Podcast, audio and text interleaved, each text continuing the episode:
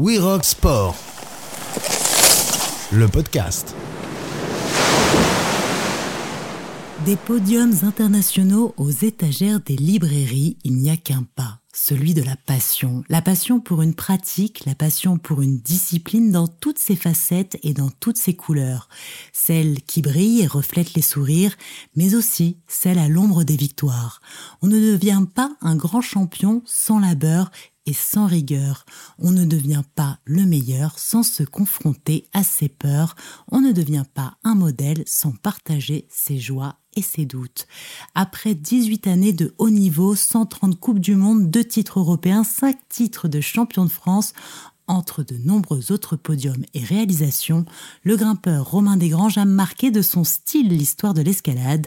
Aujourd'hui retraité du circuit de compétition, il a encore son mot à dire et de nouvelles histoires à écrire pour faire vivre et partager sa passion.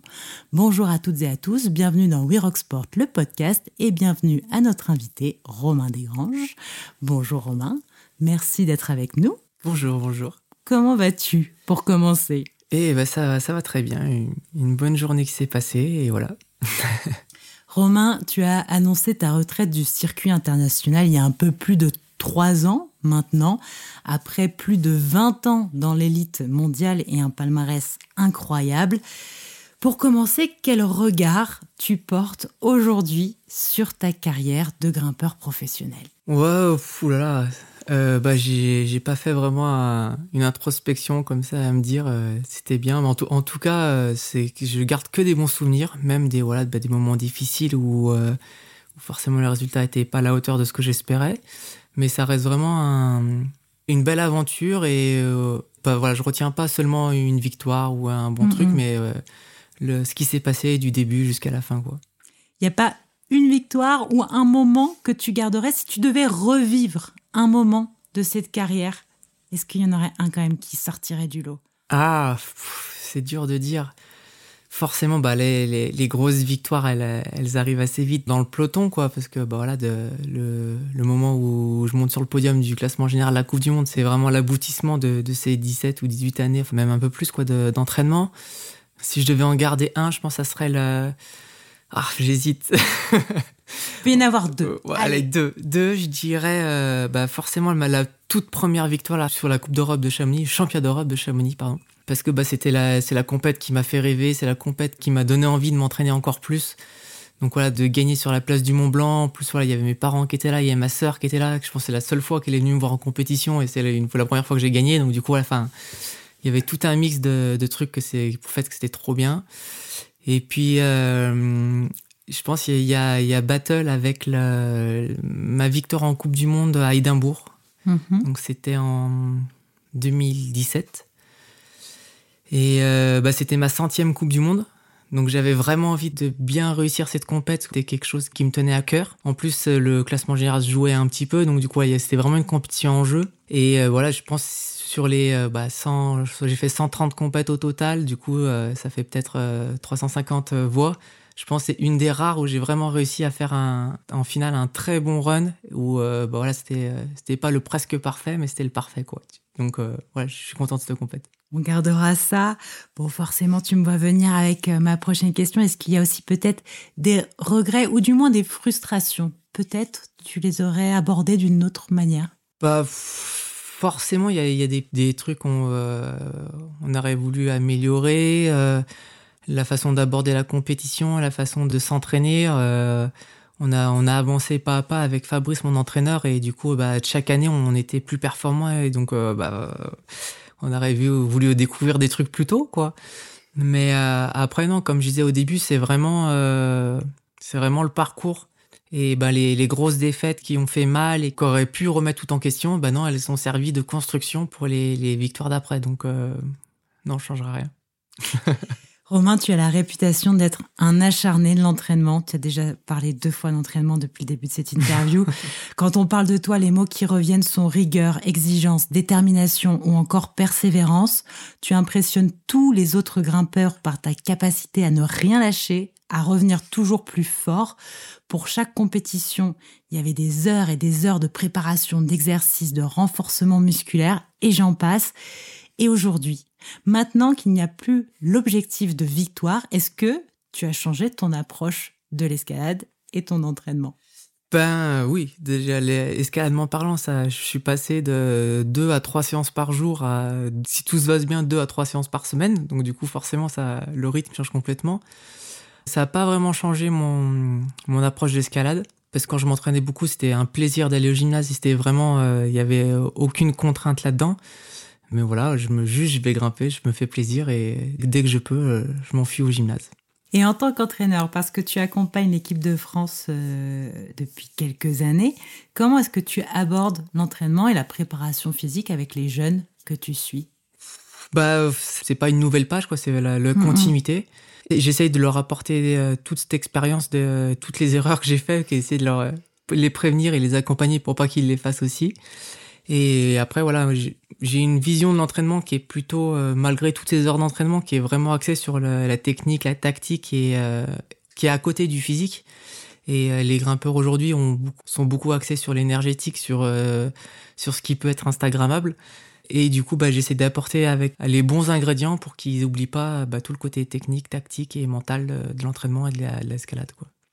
L'escalade a connu de grands changements et évolutions ces dernières années d'une pratique euh, presque confidentielle réservée à quelques montagnards aux anneaux olympiques.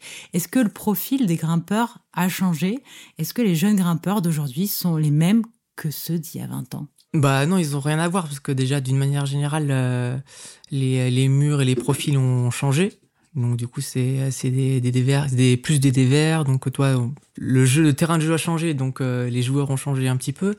Et puis ben voilà, le sport a évolué. Euh, tous les entraîneurs sont plus performants sur l'entraînement, sur qu'est-ce que c'est que s'entraîner.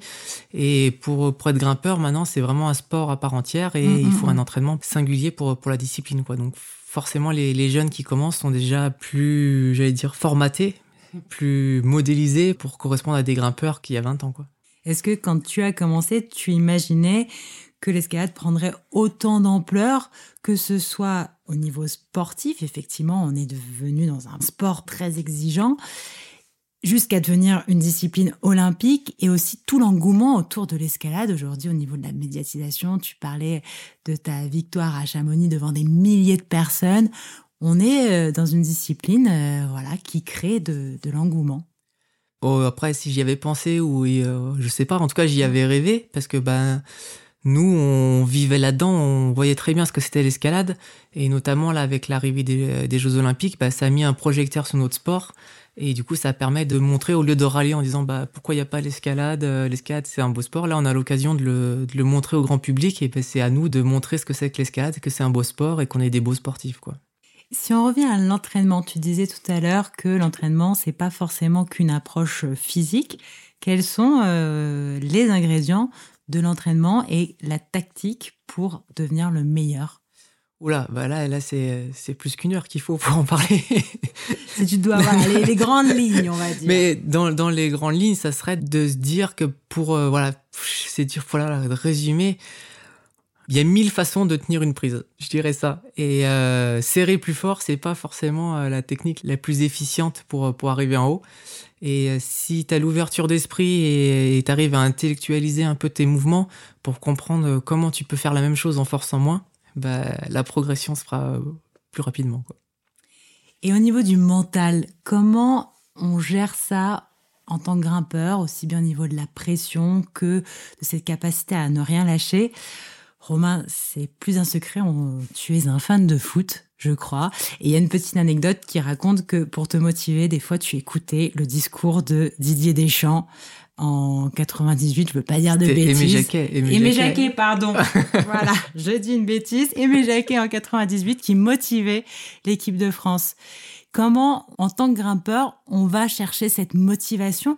On n'est pas dans une équipe, mais on a peut-être une équipe autour de nous et quelque chose au fond de nous bah, il y a plein de choses là pour euh, Aimé Jacquet et euh, c'est ce reportage à Les yeux dans les bleus qui est vraiment, enfin, j'ai beau l'avoir vu 400 euh, fois, ça me donne la chair de poule à chaque fois et et voilà, ce qu'ils ont vécu, ce qu'ils nous ont fait vivre en tant que spectateurs. voilà, moi je me souviens avoir déplacé la télé près de mon mur chez mes parents pour grimper en même temps que je regardais le match. Voilà, c'est c'est vraiment des émotions qui sont ancrées. Et quand tu regardes ce documentaire qui était à l'intérieur à l'intérieur de leur préparation, tu vois vraiment comment ils se sont se sont lobotomisés pour gagner quoi. C'est à aucun moment ils se sont dit c'est on peut, on peut il peut rien, il peut pas se passer à autre chose quoi. Et après que ce soit footballeur, grimpeur, rugbyman ou ou je sais pas quoi, c'est c'est la même chose, c'est que le, pire des ennemis, c'est le doute. Donc, si à partir du moment où tu mm-hmm. doutes pas et que tu es sûr de ce que tu fais, euh, ça passe. Au mieux. Si, ça passe pas, ça passera le prochain coup, quoi. On revient donc sur l'escalade. On parlait tout à l'heure de l'évolution de l'escalade, de l'évolution des grimpeurs. Romain, on te connaît surtout pour tes performances en compétition, mais tu es aussi un grimpeur euh, de falaise avec euh, de très belles réalisations à ton actif. Attention, question peut-être piège. Est-ce que l'on peut être un grimpeur aujourd'hui sans avoir jamais touché un rocher, sans même peut-être n'avoir jamais mis un baudrier? Est-ce qu'il y a deux escalades, l'escalade de salle et l'escalade en falaise? Je pense que dans l'évolution de l'escalade, on est vraiment en train d'arriver à ce moment-là je, vais peut-être me faire huer en disant ça, mais euh, je pense qu'il y a quelques années, les gens faisaient, euh, faisaient de la falaise pour se préparer à la montagne. Après, ils ont fait euh, un peu de mur pour se préparer à la falaise. Après, ils ont fait un peu de bloc pour se préparer au à la, à la voie. Et ben maintenant, on fait de la salle pour se préparer à la salle, quoi. Mm, mm, mm. Avec l'émergence de toutes les salles privées qui sont toutes aussi belles les unes que les autres et hyper attractives ça crée des grimpeurs qui, des nouvelles générations de grimpeurs qui connaissent pas du tout Edlinger, qui connaissent pas, euh, voilà, ils sont, ils sont juste là. C'est du c'est un nouveau sport fitness et, ça fait une nouvelle génération de grimpeurs qui préfèrent euh, tirer sur des prises que tirer sur des barres ou des poids, quoi.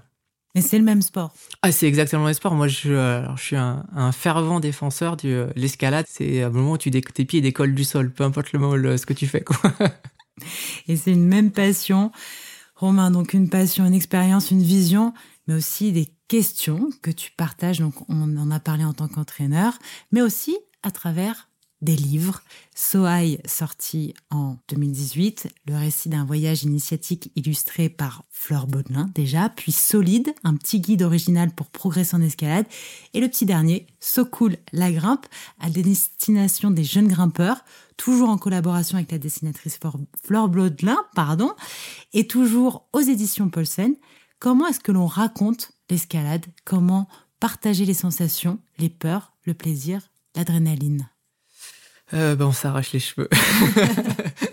non, bah voilà, je, si, si mes profs d'école euh, pensaient qu'un jour j'écrirais des livres, là, je pense, je pense qu'ils sont peut-être morts maintenant, mais ils vont peut-être remourir.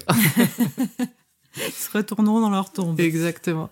Non, bah voilà, c'est, euh, c'est à la fois euh, des heures et des heures euh, sur l'ordinateur et puis encore une fois un travail d'équipe. Je, je, suis loin d'être tout seul sur le coup. Avec l'édition Guérin et Paulsen, on, travaille vraiment. Euh, et puis, soit on a vraiment une, bonne entente. voilà, c'est maintenant, c'est, vraiment des amis. Et donc voilà, c'est vraiment un travail collaboratif et on avance chacun un petit peu. Euh, on émet des idées, on, on efface, on corrige, on recommence et puis voilà, quoi, comme d'hab, on travaille. Est-ce que toi, ça t'a apporté quelque chose en tant que grimpeur de mettre ça sur le papier, de peut-être poser tes doutes, poser tes peurs euh, ou au contraire le plaisir de grimper et, toute ton approche de l'escalade Est-ce que ça t'a apporté quelque chose? Forcément, le, fait de réfléchir euh, comment exprimer ce que tu as dans la tête ou ce que tu as vécu, ça te permet encore une fois de, j'utilise le même mot, mais d'intellectualiser ce que tu as fait. Et euh, à partir du moment où tu essayes de, le dire simplement, de le, de le faire comprendre, de faire passer le message, sais que tu as retourné le truc dans tous les sens et du coup que tu as affiné à chaque modification, chaque virgule, tu affines un peu le, le message. Donc forcément, ça te fait réfléchir et, encore une fois retourner les sujets dans tous les sens et du coup ben améliorer ta vision que tu as de l'entraînement, tu as de l'escalade en général, du bloc, de la falaise, euh, de la préparation mentale, voilà, c'est tu retournes le sujet quoi. Et donc une collaboration toujours avec euh, Flore Baudelin. Comment se passe ce travail à deux entre l'écriture et le dessin? Mais euh, ça se passe super bien. voilà, moi je m'entends super bien avec Flore. Euh, on n'est pas juste des collègues de travail et euh, on a vraiment la, même vision des choses et je pense la même autodérision et un peu le, même sens de l'humour, même si elle va pas aimer que je dise qu'elle a le même sens de l'humour que moi. et euh, du coup, bah, ça se passe super bien. je suis dans la voiture en train de grimper, j'ai une idée, je lui envoie un message vocal. ah tiens, on va faire un circuit training en faisant, en faisant du baby foot. Et elle me dit mais t'es fou. Et puis voilà après je, remplis des petites cases pour essayer de lui clarifier mes, idées et elle m'envoie un dessin et c'est encore mieux que ce que j'avais imaginé et je dis bah voilà, il y a rien à refaire. c'est tout bon, on garde. Alors Romain, solide, puis so cool, deux guides pour progresser. Est-ce que c'est plus rigolo de grimper avec des yeux d'enfant? Oula Euh, bah ouais, c'est la côté de la découverte, tu vois. Je pense tout à l'heure, je savais pas quoi dire si je devais refaire. Bah, juste, je recommencerai au tout début pour, euh, pour tout recommencer, tout réapprendre. Mais euh, je pense que, en tout cas, moi, je suis pas, même après toutes ces années, je suis pas blasé de l'escalade. Donc c'est qu'encore j'ai les yeux qui piquent au moment où je me dis ah j'ai une heure pour aller grimper les, les yeux qui brillent pardon j'ai une heure pour aller grimper je mets mes chaussons et, et c'est parti quoi donc je pense à partir du moment où tu as encore l'envie que tu sois jeune ou moins jeune ou beaucoup moins jeune, euh, c'est euh, les bienfaits du sport, quoi. Et donc dans ce petit dernier livre, Soku la grimpe, donc comme je disais, à destination plutôt des enfants ou des débutants dans le milieu de l'escalade, comment on donne ce goût de l'escalade avec les clés, euh, aussi bien des termes techniques ou des cheminements pour progresser un, un peu comme les, les, deux autres, je me suis tout d'abord placé comme consommateur. En fait, qu'est-ce que moi j'aurais voulu comme livre euh, Qu'est-ce que j'aurais voulu savoir? Comment j'aurais voulu voir les choses? Donc, euh, je suis pas un grand fanat des lectures. Donc, c'est plutôt des petits trucs à picorer, euh, des dessins, des explications, des photos, voilà, pour que ça soit plus visuel que vraiment à lire. Et encore une fois, ben, on fait des, des essais-erreurs, on essaye des trucs, on montre à deux trois personnes, ça marche, ça marche pas, ils comprennent, ils comprennent pas. Euh, voilà où ça c'est le message que vous voulez faire passer il, n'est pas aussi euh, aussi claquant que voulu donc bah voilà comme à l'entraînement tu t'entraînes ça marche pas tu retournes t'entraîner et tu réessayes et quels sont les retours là sur ce livre? Euh, bah, les retours, bah, là, il est sorti il y, a, il y, a, quelques jours, donc du coup, j'ai pas encore vraiment de retour, mais les, gens sont contents, c'est encore un bel objet. Moi, c'est quelque chose mm. auquel je tiens. Et puis là, avec Guérin et Paulsen, c'est quelque chose qu'on tient. C'est euh, c'est que le livre, déjà, à la base, ça soit beau, qu'on soit content de l'avoir dans, et dans les mains et dans, le, dans la bibliothèque. Après, je pense pour le, la, la commande de départ l'idée de départ, c'était vraiment faire un livre jeunesse euh, 7, euh, 7, 12. Je pense qu'on est plus sur du 9,99. Mes, mes années d'exigence sont, ont revenu par là. Mais sinon, voilà, le, le, livre est super bien. Les premiers retours sont, sont très bons. Donc, du coup, euh, maintenant, on va, on va attendre de voir ce qui se passe. Je confirme pour avoir feuilleté euh, le livre. Comme tu disais, on a envie de picorer. On va de, de page en page. On avance, on revient. Et c'est un très bel objet. La question, forcément, est-ce qu'il y aura un prochain livre qui est déjà en préparation? Il y a plein de projets en préparation. Déjà, on, essaye de sortir un jeu de société qui va avec le livre. Donc là, il est presque finalisé. Là, il est sur la table. Effectivement, je confirme aussi. Et puis après le succès qu'il y a eu euh, sur euh, sur Soai, donc le roman graphique mm-hmm. BD, on avait pas mal de demandes et aussi pas mal d'idées. Donc du coup, on est en train de voir pour, pour faire une suite à Soai. Donc, euh, soit en roman graphique pareil, soit en, en petite BD qui, vont sortir. Euh, au lieu que ce soit un gros, un gros pavé de, de 200-300 pages, là, des, petites histoires à chaque fois, des petites aventures. On a hâte de découvrir ça. En tant que grimpeur, grimpeur, non pas grimpeur-auteur, est-ce qu'il y a des projets, des réalisations, des envies particulières euh, bah, j'en ai plein, encore une fois, mais c'est toujours pareil. C'est plus le temps qui manque euh, qu'autre chose. Là, je suis en train de, je touche du bois, de, finir mes, deux années d'études à, à, Paris là pour passer mes diplômes d'entraîneur. Donc, si tout se passe bien, d'ici un mois, c'est terminé et je pourrais avoir déjà le temps de, de grimper un peu plus et un peu moins d'aller-retour à Paris. Et puis après, bah, grimper pour le plaisir. Hein. Si je pouvais un coup retourner à, en Californie à Joshua Tree, euh, je prends. Euh, si, euh, si je peux aller grimper avec des potes à la mer de glace, je prends. Enfin voilà, grimper quoi. grimper, grimper, grimper toujours et encore. Grimper. Ça sera le mot de la fin. Merci Romain d'avoir été avec nous. Merci, merci. Très bonne continuation à toi, très bonne grimpe à toi. Avec plaisir. merci à toutes et à tous de nous avoir suivis. À très bientôt dans We Rock Sport, le podcast.